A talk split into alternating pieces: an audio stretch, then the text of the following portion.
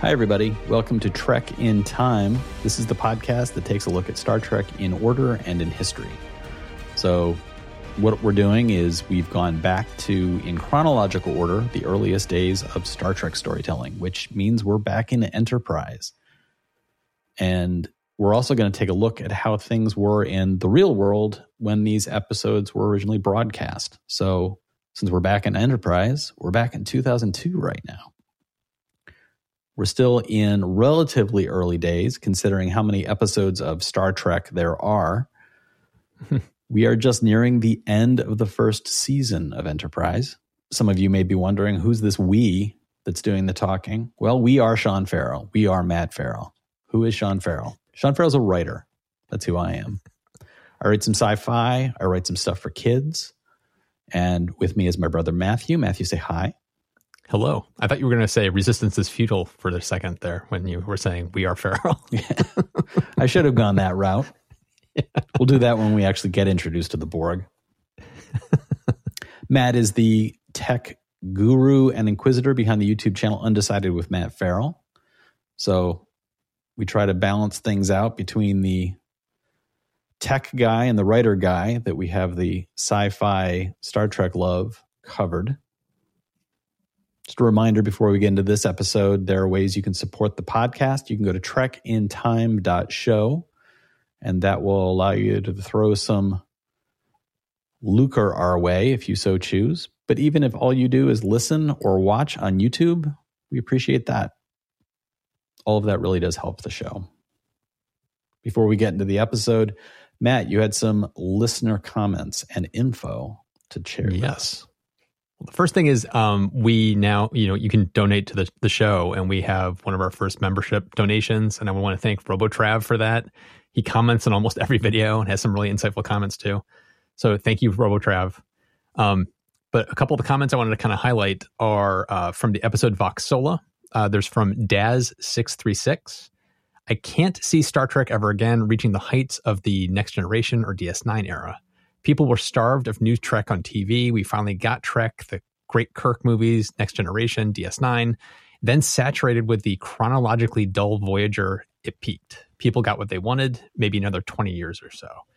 And I, I do kind of agree with that sentiment. I think the time that Enterprise was on the TV, we had kind of hit peak Trek, and I think people have been trekked out. Absolutely it wasn't really scratching an itch for people at that time, which is part of the joy I'm having going back and rewatching it again because you kind of go back with clear eyes and you get out of that saturation point and you can kind of more objectively watch it because you're not Star Trekked out. I think before you move on to the next comment, I would just weigh in as well that I feel like that exhaustion is evident not only in the audience numbers, but in the production of the Enterprise episodes themselves. There's a kind of exhaustion to the storytelling where there's a hesitance to break any of what mm-hmm. came before and that is whole we've we've kept talking about that as we've moved through these episodes in the first season enterprise really feels like it's not only got one hand tied behind its back but it's wearing a blindfold at times they're so afraid of undoing trekdom that they aren't hmm. really telling interesting stories in some cases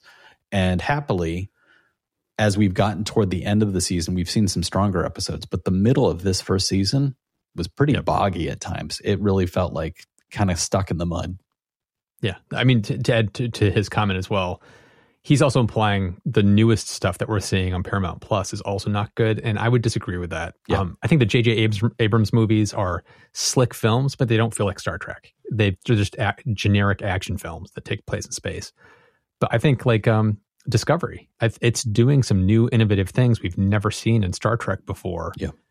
And it's it's kind of reignited that passion for me in Star Trek. And they're they're taking some bold steps. And it's I think they're doing a good job with that. So I think we're kind of entering hopefully another kind of Trekissance. Yeah. with the new stuff that's coming. I agree. Uh, the second comment, um, you kind of, t- Sean, when you intro the show, kind of tied into this, but I thought this comment was funny from Giant Hogweed Lives. Hi, Farrell Brothers. I don't know why it took me so long to realize that why why you've chosen Enterprise to review. I was listening closely and realized that you may be intending to go through all the Star Trek shows in chronological order, not as they were broadcast, but in Trek time. wow, that'd be quite a commitment. How many series is that? How many years of our life would this take one episode per week? my wife, my wife just said that to me the other day. I'm like, how long is it going to take you and Sean to go through this? Yeah, I think that I think that what's become clear to me is that it's entirely possible you and I will be doing this for the rest of our lives. Yes. As Moving new Trek is being home. made and we have multiple series on at the same time. Mm-hmm. The just getting through Enterprise, which is four seasons, is going to take us almost two years. Yeah. So once we move out of Enterprise, the next show after that will be Discovery. And yep. those seasons are shorter. So let's say two seasons is the equivalent of one of an older series. We're still yeah. looking at a year and a, a year. half of and half. Discovery, maybe two years of Discovery. At that time, we will have the new spin-off show, which is the original series inspired show around Enterprise. Yeah. With Captain Pike. With Captain Pike. Again, yeah. probably shorter seasons. Yeah. But then you get to the original series and little teaser for our listeners. Uh, Matt might push back on this, but I am a big fan of the animated series. So I'm hoping that we can incorporate the animated series of the original series into our rewatch. So there's three seasons plus a couple of seasons of an animated show. We we might we're have to rethink talking, how we're doing this podcast. Yeah, Sean. we might have to do a couple episodes in, in one episode. yeah, I think that when it comes to the animated series, I'm really thinking like let's double them up. Double up. Yeah, we'll yeah, do two episodes at a time. But yeah. uh yeah, this this really is going to be a test of our longevity, but also yes. the the familial bond. Will this break the Farrell brothers? because we're not young men. Out. We're not young you men. Watch we're two not brothers old descend men. into yeah. Watch two brothers descend, descend into, madness. Yeah. Yeah.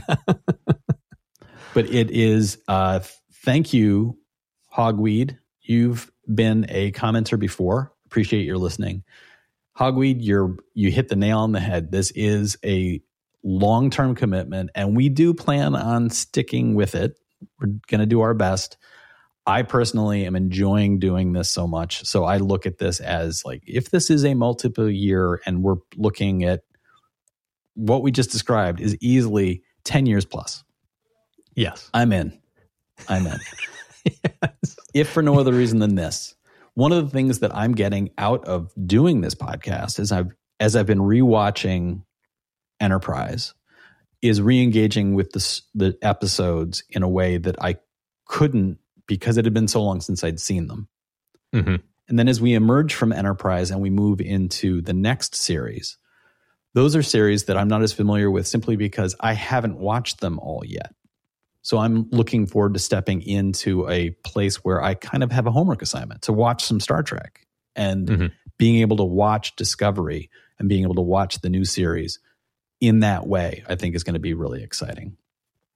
And then as we move beyond that and get into the original series and get into Next Generation and Deep Space Nine, those hold a very special place in my heart. I'm really looking yeah. forward to wading back into that and and re-engaging with those for deep nostalgia as well as the podcast. So there's different reasons that I'm very excited about very particular series in this podcast. So I hope that Hogweed, I hope you and Robotrav and our other regular listeners are are willing to stick around for that long.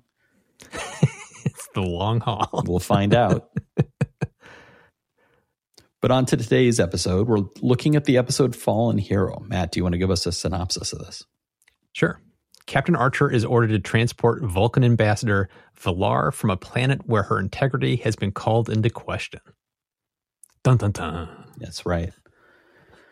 Things are afoot. This episode aired on May 8th, 2002. It had 5.3 million viewers, so a little bit it's it's holding with the previous week. Um, but again, Enterprise was not one of the top shows of the era. It struggled to get and hold an audience, especially when compared with previous episode previous series like Voyager or Deep Space 9.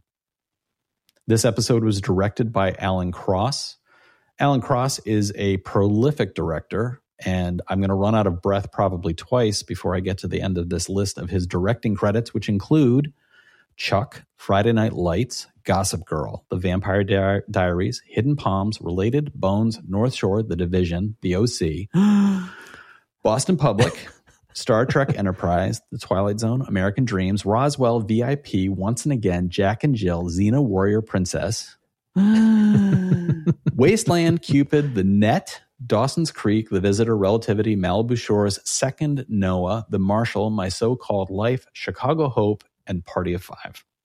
I guess you could say this guy got around. He was busy. And yes. I felt like you look at that that list of programs and unlike a lot of directors um, who get into one type of show, this is across mm-hmm. the board. It's it's a lot of different things. Um, and his starting point in television, I think, is interesting. He received two Primetime Emmy Awards for outstanding achievements in costuming for a series for his work on the series 30 something. So, hmm. this is somebody who started in relatively just real realistic drama, but he did a lot of very different things. So, clearly, there's a um, a workman's, a craftsman's approach to directing that is at work hmm. here. And I think it's evident in the episode. I think that this episode is very tightly paced and and I think that the storytelling is well done. So I think that that's evident that this director managed the story that was given to him really well. The story was by Rick Berman, Brannon Braga, and Chris Black, and the teleplay was by Patrick Norris. And as I mentioned, this episode dropped on May 8th, 2002. So the world that this dropped into included what was our number one song? Well, Matt, you'll remember that we were singing Don't Let Me Get Me by Pink. I remember I heard you sing that every time we ran into each other. I was like, oh, there he I goes, did. singing Pink again. and it was a slow week for movies. Uh, the number one movie that week was a little picture called Spider Man, which was directed by Sam Raimi and starred Tobey Maguire. It would, of course, go on to make 114 plus million, meaning that it set the Marvel universe back by decades. We'll never see another yes. Marvel movie in our future, Ever thanks again. to how terrible a failure the Spider-Man movie with Tobey Maguire was. I am, of course, either lying or I am out of my mind because that is a huge opening. It set a number of records and I think paved the way for what was at that point questionable, which was do people actually want superhero movies? And Spider Man showed up and kind of said, yeah, they really kind of do. On television, we were watching ER along with 28 million other people, which I think is a perfect demonstration of enterprise, mm, 5 million people mm-hmm.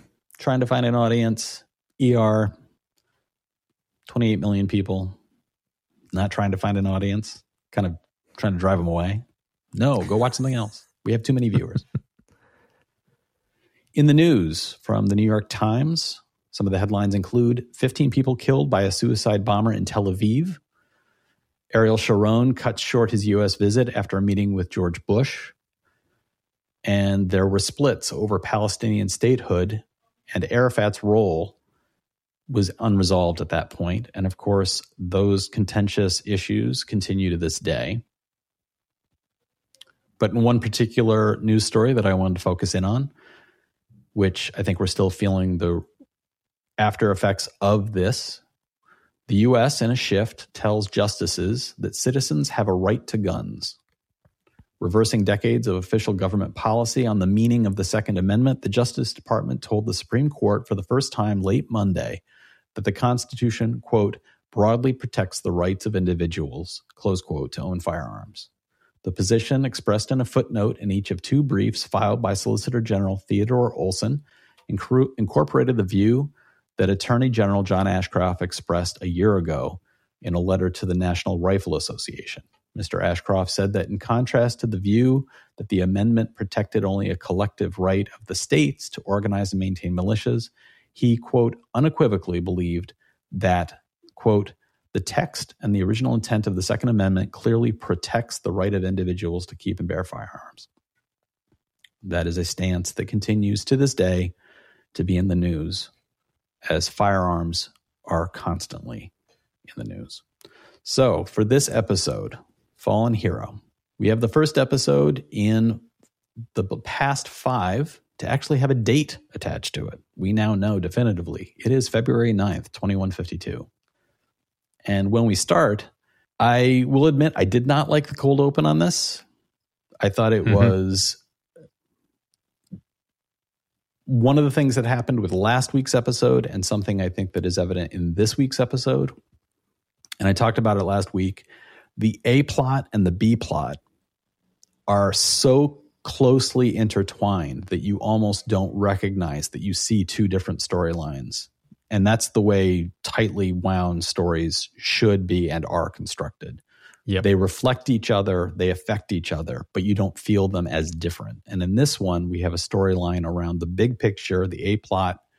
We have an ambassador who needs to be taken from a planet because she is accused of having done something nefarious and then stuff winds out from that. The B plot is this particular ambassador, as we will learn, was a personal hero of T'Pol.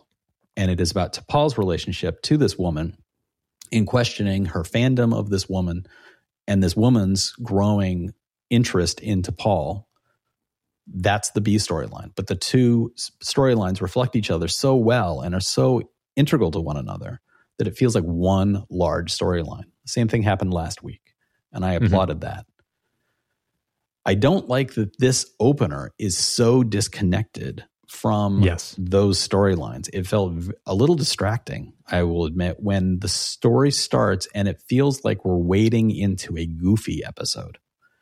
It and feels like we're about to go to Risa and have some wacky hijinks. It feels very much like we're on our way close. to the the wackiest adventure that Risa has ever seen, especially when Trip shows up in his Hawaiian print shirt, because effectively he wants to he wants to get laid. That is the subtext mm-hmm. of the setup. He's looking at opportunities to meet women and he says if you're gonna if you're gonna get action you got to wear something that stands out and so that's why he's wearing this ugly hawaiian print shirt there's also a later reference to on risa these masseuses have 12 fingers on each hand.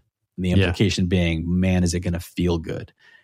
It's it goes back to that kind of bad touch place that Enterprise yes. has hit a couple of times, touched on, where it's yeah. like let's show these people sitting around in their underwear covered in sweat while they're decontaminating, and I've been like, I don't like that scene, and this opener starts to hit that note, and I went into this feeling feeling like again starting with a bad touch right at the beginning is yeah. not a good place to start. Yeah.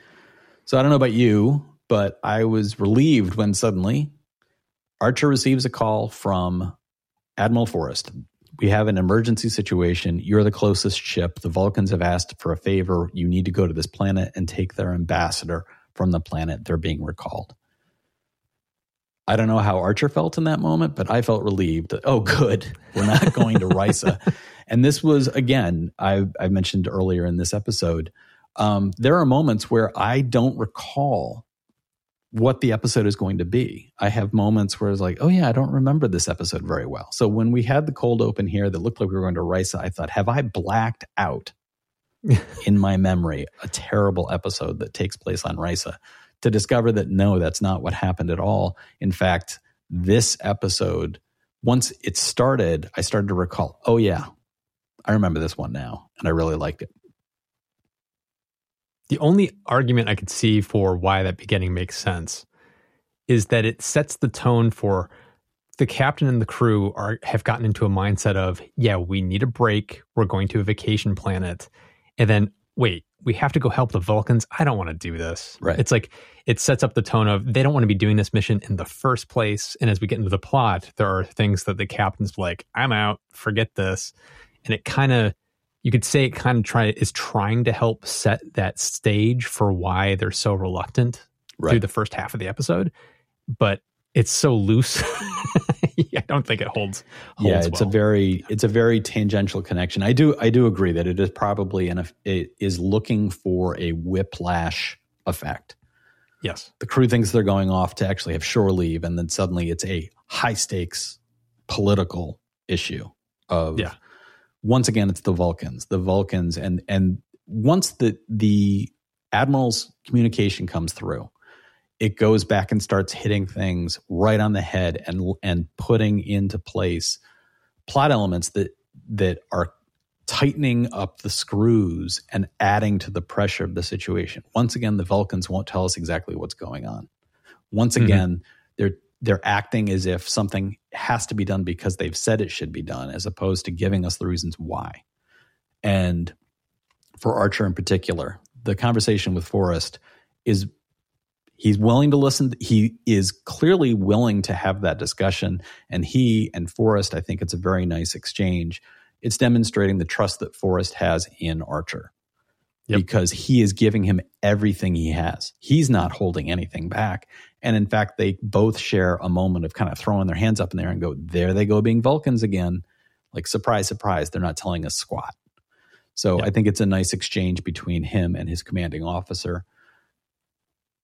The ship immediately he sets in a course for the planet Mazar, where they're supposed to pick up V'Lar. And once T'Pol is involved in this exchange around V'Lar, her reaction to V'Lar's presence is evident from the beginning. Mhm. That this is somebody, not only does she know the name, but there's something special going on. And Archer doesn't call her out, but raises this as an issue. Like it's obvious you've got some personal stakes here. I've I recognize what you've what you've um the physicality of your response. And he raises the issue of meeting your heroes. And mm-hmm. one of the things that I think stood out for me in this episode at the very beginning when they first meet V'Lar, I love there's a running theme in Trek. The older a Vulcan, the easier they are to hang out with. Yes. They're more comfortable in their own skin.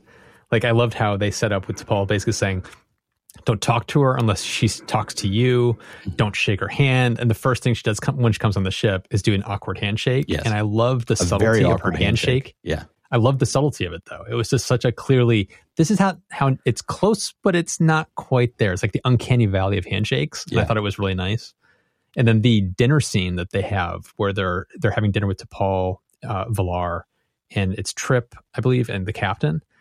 And in that conversation, when there was a, the, my favorite episodes always come back to character development. When you start to engage with the characters and identify with them, and you have those themes that carry through episodes, those are my favorites. And there's in that dinner scene, there's a wonderful moment where V'Lar says, "You do realize you're dining with the two oldest people on the ship." Yeah. And there's this cut to T'Pol just doing a side eye at I think it's like the captain. Yeah. Just like don't say anything kind of a thing. Yeah.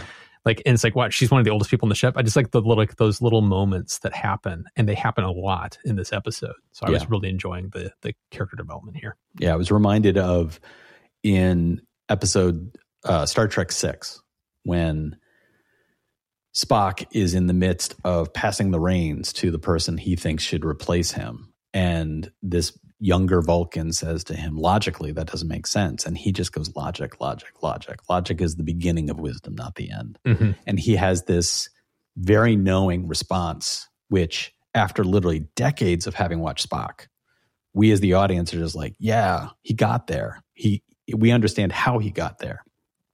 We see the subtle shift in performance as the decades wore on to Mhm. see this more weathered vulcan who's just kind of like yeah there's logic Yeah. but there's also living and here you see step right out of this you know onto the ship here comes this vulcan that T'Pol is shocked doesn't fit that mold that she recalls from decades earlier i think it's a very nice opportunity that they took in order to tell a story about the evolution of vulcans on an individual basis while they are also indirectly doing it on a large scale basis because part of the point of Enterprise at this point is to show Vulcans are being jerks most of the time. Well, it's also it's like Vulcans as they get really old, get comfortable in their own skin, Mhm. and it comes with wisdom. It's like the younger Vulcans seem to have be more uptight because they're trying to behave like a Vulcan's supposed to behave. Right. And the old the Vulcans are, they're like they even, she may, even makes a comment at some point in the video in the episode where it's like, you know, uh, we all have em- emotions. T'Pol basically says we don't have emotions, and, and Yeah. V'Lar's response is, "Oh no, we gotta, we gotta, we got emotions. You know, you, you definitely are having an emotion right now. You're just Right. keeping it suppressed." Right. And it's like because she's older, she has this wisdom. It's just like she's comfortable in her own skin of knowing, yeah, and I'm gonna feel angry at times, and I'm gonna, you know, keep it in check, and everything's fine. It's like it's just that that very uh, mellow attitude that they seem to get as they get older. Yeah. It's kind of fun. And you mentioned the dinner scene. The dinner scene is followed later by the conversation between T'Pol and V'Lar. And it's in that personal conversation when, as you mentioned, V'Lar says, Oh, we have emotions. V'Lar does a, a wonderful turn where she is clearly understanding that T'Pol is upset Mhm. and sees it as anger. And when T'Pol says, I'm not angry with you, V'Lar is able to like squints at her, almost like you can read tea leaves, and says, Mhm. "You're disappointed." Like, and it's a and it's pointing out disappointment as if disappointment is fascinating in that moment. Yeah. it's really Yeah. kind of like, well, this is an interesting reaction. I didn't expect that reaction. Yeah. and it really at that point is, and along with the title of the episode, really pinning all of this as what do you do when your heroes don't live up to your expectations? And I think that the writing in the episode is particularly tight around the idea that it also reverses that Mhm. in having V'Lar's experience with T'Pol decades earlier revealed toward the end of the episode, and we'll get to that. We'll see how the two of them have been looking at each other very much with the same kinds of feelings of not necessarily hero worship, but esteem Mhm. and a recognition that there's something special about the other one. And that Mhm. as their relationship is explored more toward the end, it becomes very, um, the, the demonstration of that, I think, is really, really strong. So the Enterprise is trying to get V'Lar back home, and all they know is V'Lar has been accused of something. V'Lar is not arguing that she is innocent, and she is going to be returned to Vulcan. And meanwhile, a Mazarite ship starts to lay in pursuit and says, Oh, we forgot some questions we were supposed to ask her, so we need you to give her back to us. And it becomes evident almost immediately this Mazarite ship is not being, the, the captain of this Mazarite ship is not being truthful. The Enterprise, instead of slowing down, says, Well, like I Archer says, I need to talk to Starfleet. I don't get to make that call. And that's the moment that they discovered the Mazarite ship is jamming their communications and almost immediately begins to fire upon them. There's a space battle. I think at this point in the episode, I think the action of this, I think it's in perfect balance with the dramatic moments between the characters. And it reminded me of from the original series, the episode where the Enterprise first interacts with the first Romulan interaction, where there is a cat and mouse space battle while dramatic moments are taking place on board the ship. Mhm. And there is this internal discussion of like, how do we manage these Mazarites who are doing these things that we don't understand their goal?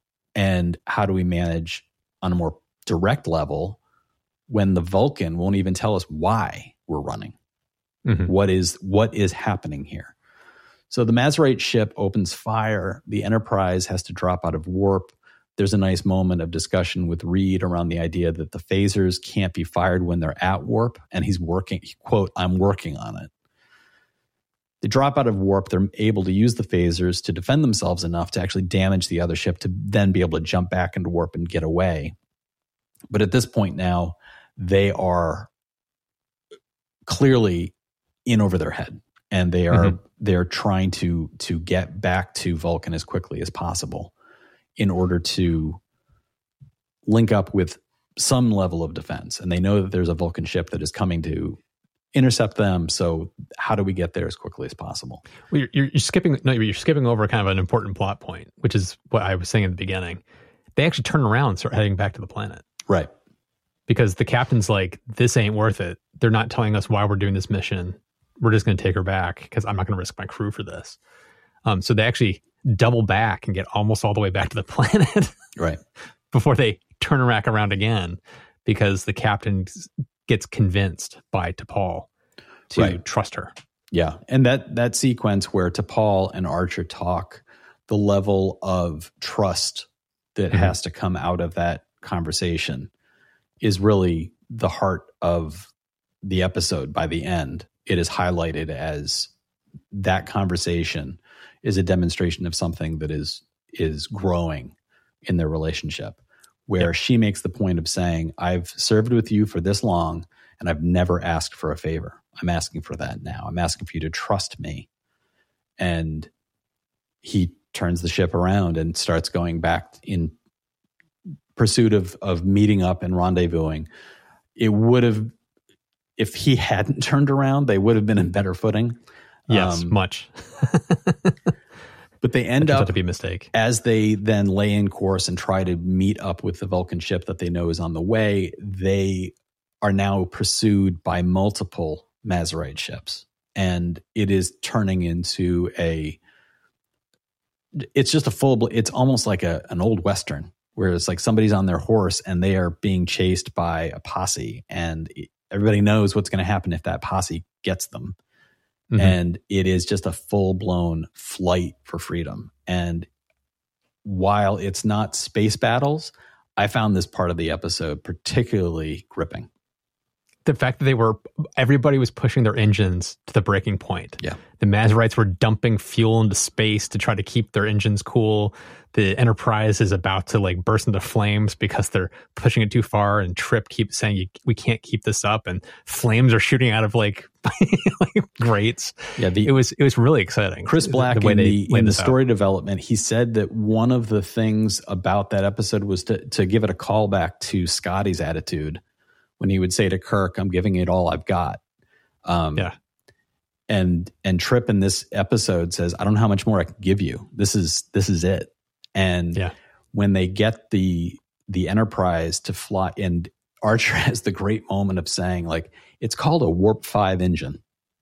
Yeah, like let's go warp. Let's five. go warp five. it's called a warp five engine, and getting there is not particularly easy, and it doesn't seem particularly safe. And again, to go back to the directing, the tightness of the the directing in this episode, everybody on that bridge is looking at each other like, well, it's been nice knowing you.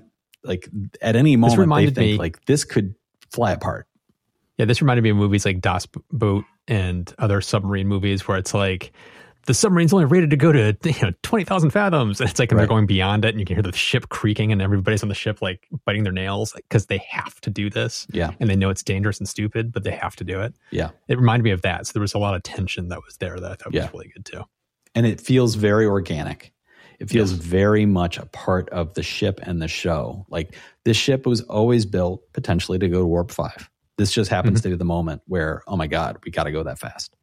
Mm-hmm. And the holding on by their nails as Mayweather is calling out the speeds that they're achieving and the reaction of the ship. And in the engine room, as things are literally bursting into flames, and Trip is saying, like, that's it. Like, we're, we are going to fall out of warp at this moment. Mm-hmm. Uh, and then a very nice taunting conversation between the Mazarite captain and Archer. I loved this conversation with, oh, Captain Archer, it seems like your ship is about to blow up. Why don't you drop out of warp? And yeah. Archer is like, well, it seems like your engines are about to burst into flames too. Why don't you drop out of warp? And keeping everything nice and cool, nice and calm while th- this isn't like, it's not going well for anybody. Uh, but, but before you move on, there was in this whole sequence, right when it started, I don't know if you you th- felt this way, but right when the, the three ships show up, that whole sequence when that starts, the conversation right before that is between V'Lar and the captain, and the mm-hmm. V'Lar is basically saying, "I don't want to risk your crew." Right. And the captain says to her, Tr- trust me. Right. Smash cut, and there's three ships shooting the hell out of the Enterprise, and they're running for their lives. Yeah. And I thought that was such a funny, awesome transition. That smash cut Yeah. between him just going, "Trust me," and then it's like they're getting their butts pummeled by Yeah. these three ships. I thought that was a very funny transition right there. Yeah, and and at that point in that conversation, it's also revealed what it is that's forced V'Lar to be withdrawn as ambassador. It turns out she was effectively a spy. She was in, she was on Maz- Mazar and was gathering information to reveal corruption within the Mazarite government, and Mhm. was is planning on testifying to all of that to expose the corruption. And those corrupt forces are now what are trying to pull her back to Mazar so that she can be, she knows she will be killed if she's caught.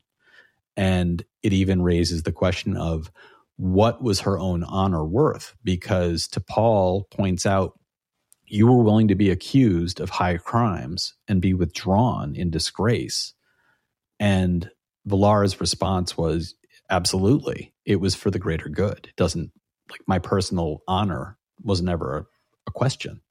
So the stakes are very high now for not only the enterprise, but it's been revealed that this has to do with a global corruptive scheme on Mazar and the ambitions of people who want to undo that. That then fuels Archer's willingness to say, like, I'm gonna I'm willing to put my own safety and the safety of the ship and the crew on that fight because that's a fight worth having.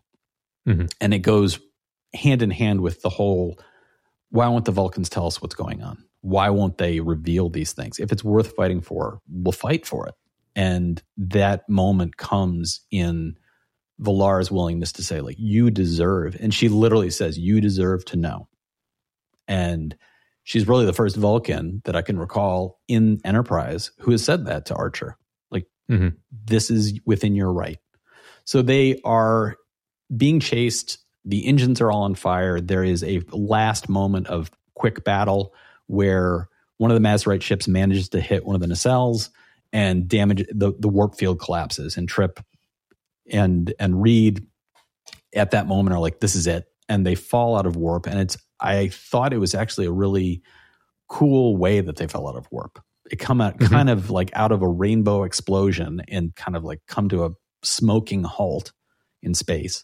And then the Mazarite ships have effectively caught them. And in this moment, Archer then turns to V'Lar and is like, "This, uh, we're still not done," and ends up sending her to sickbay. And without any deeper explanation, just like get to sickbay right now, so that when they are boarded, it becomes then a song and dance, clearly a delaying tactic. As they were racing through space, claiming, you know, like let's get to warp five.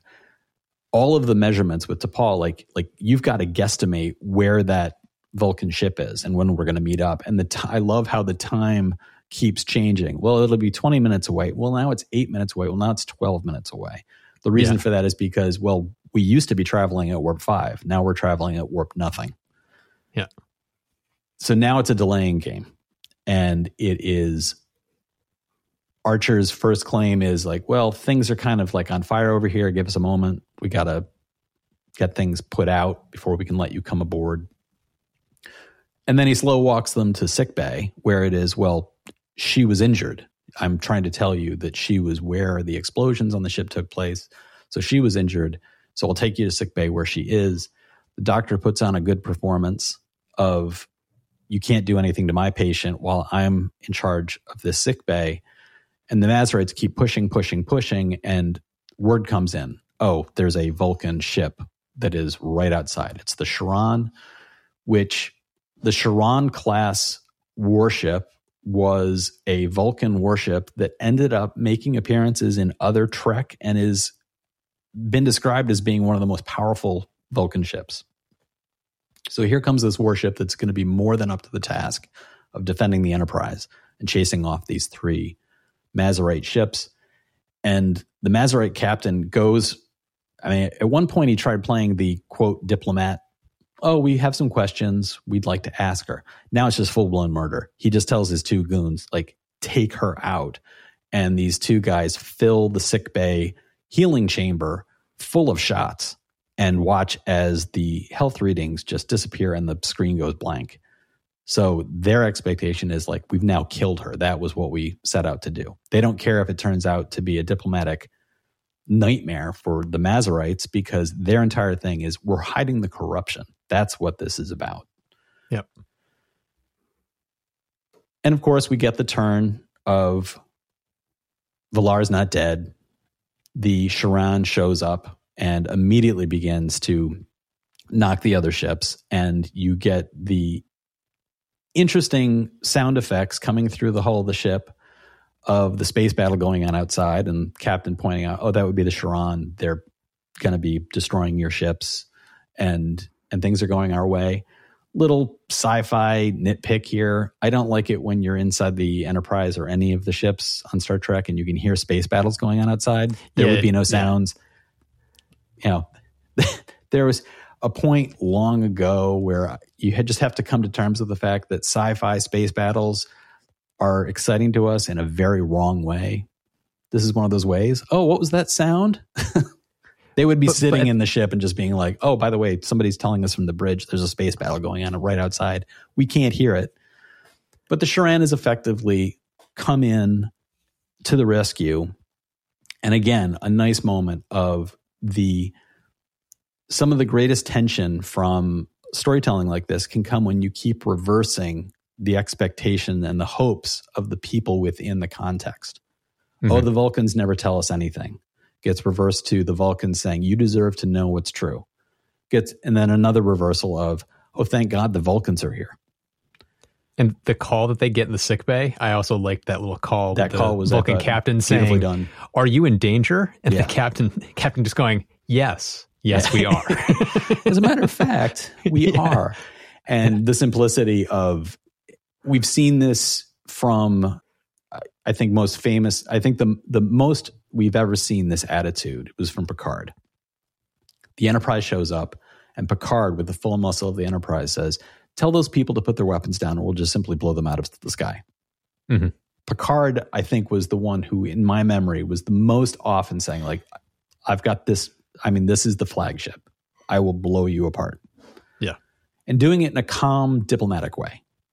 But here we get the opportunity to see it from the Vulcan captain. Yeah. Who simply says, Tell whoever is harassing you to put their weapons down, or I'm just going to destroy their ships.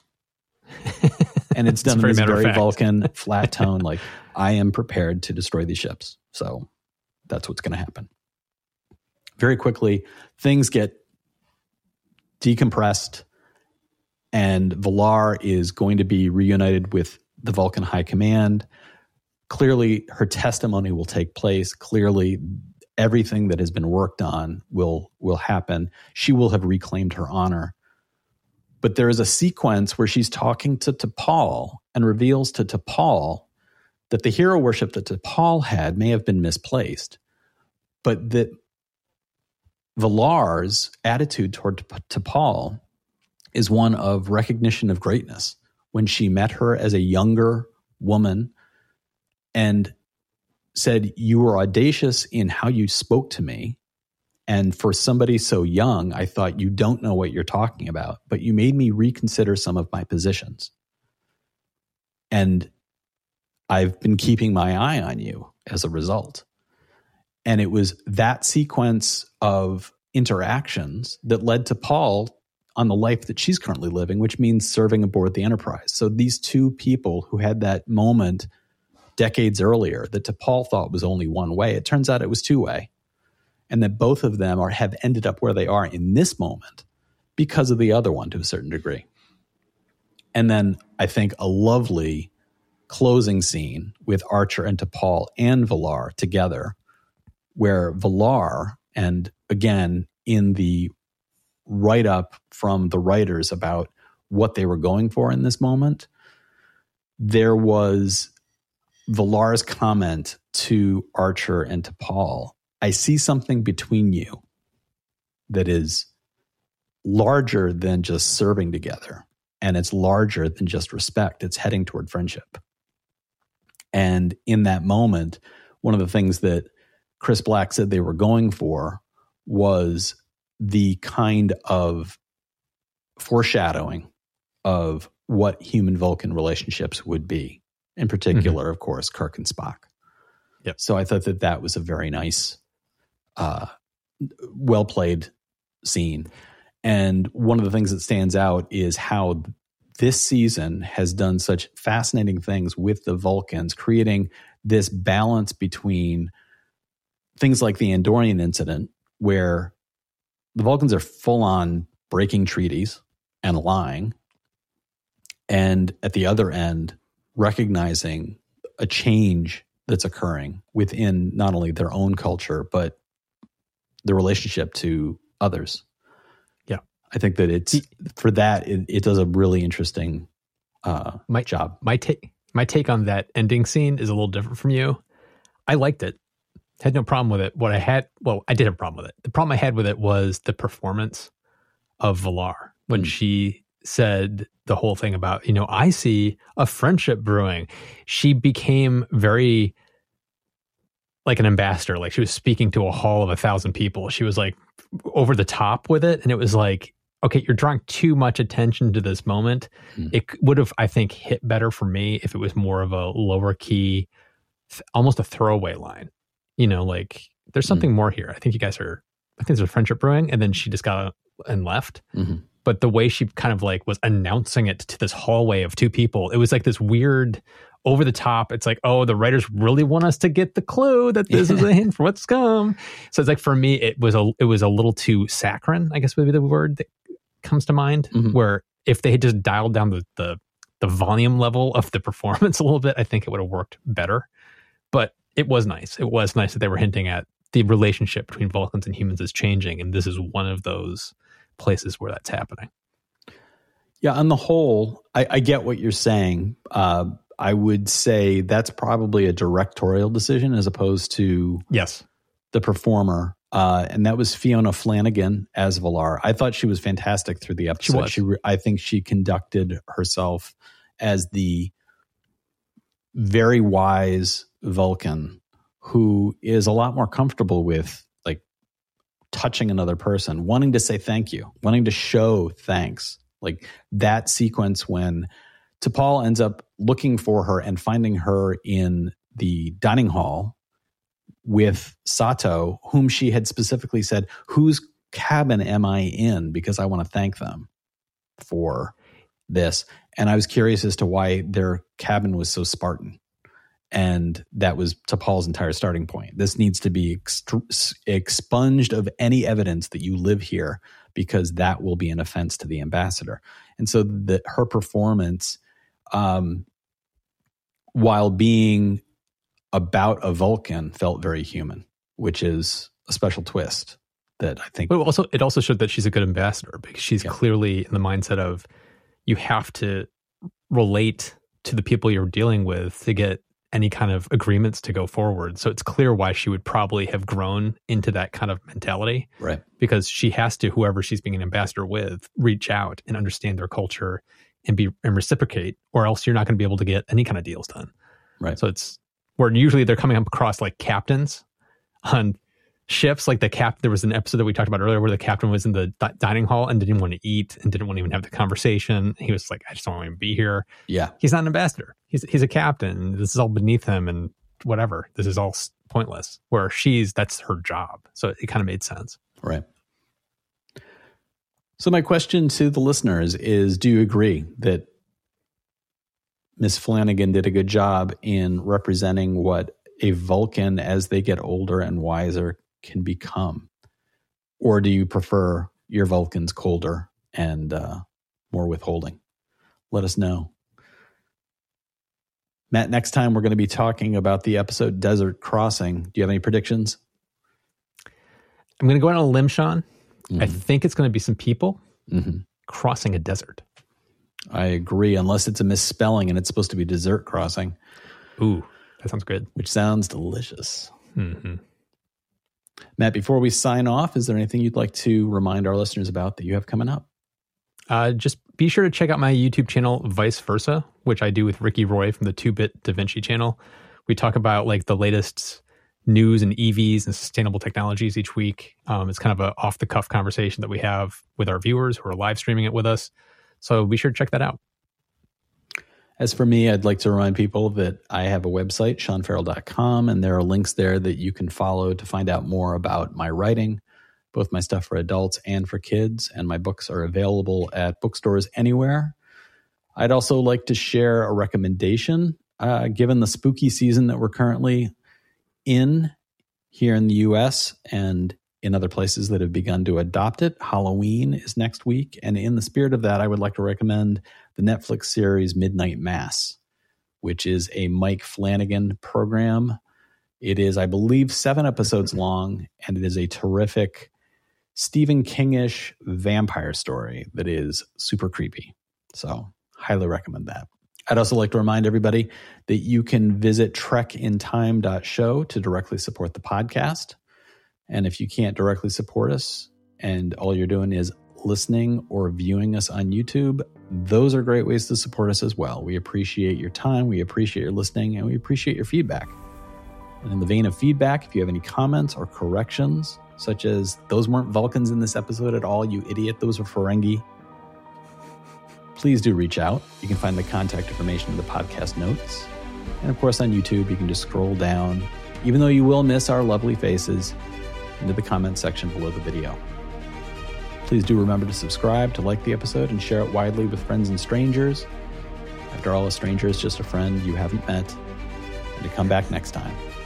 Thanks so much for listening, everybody.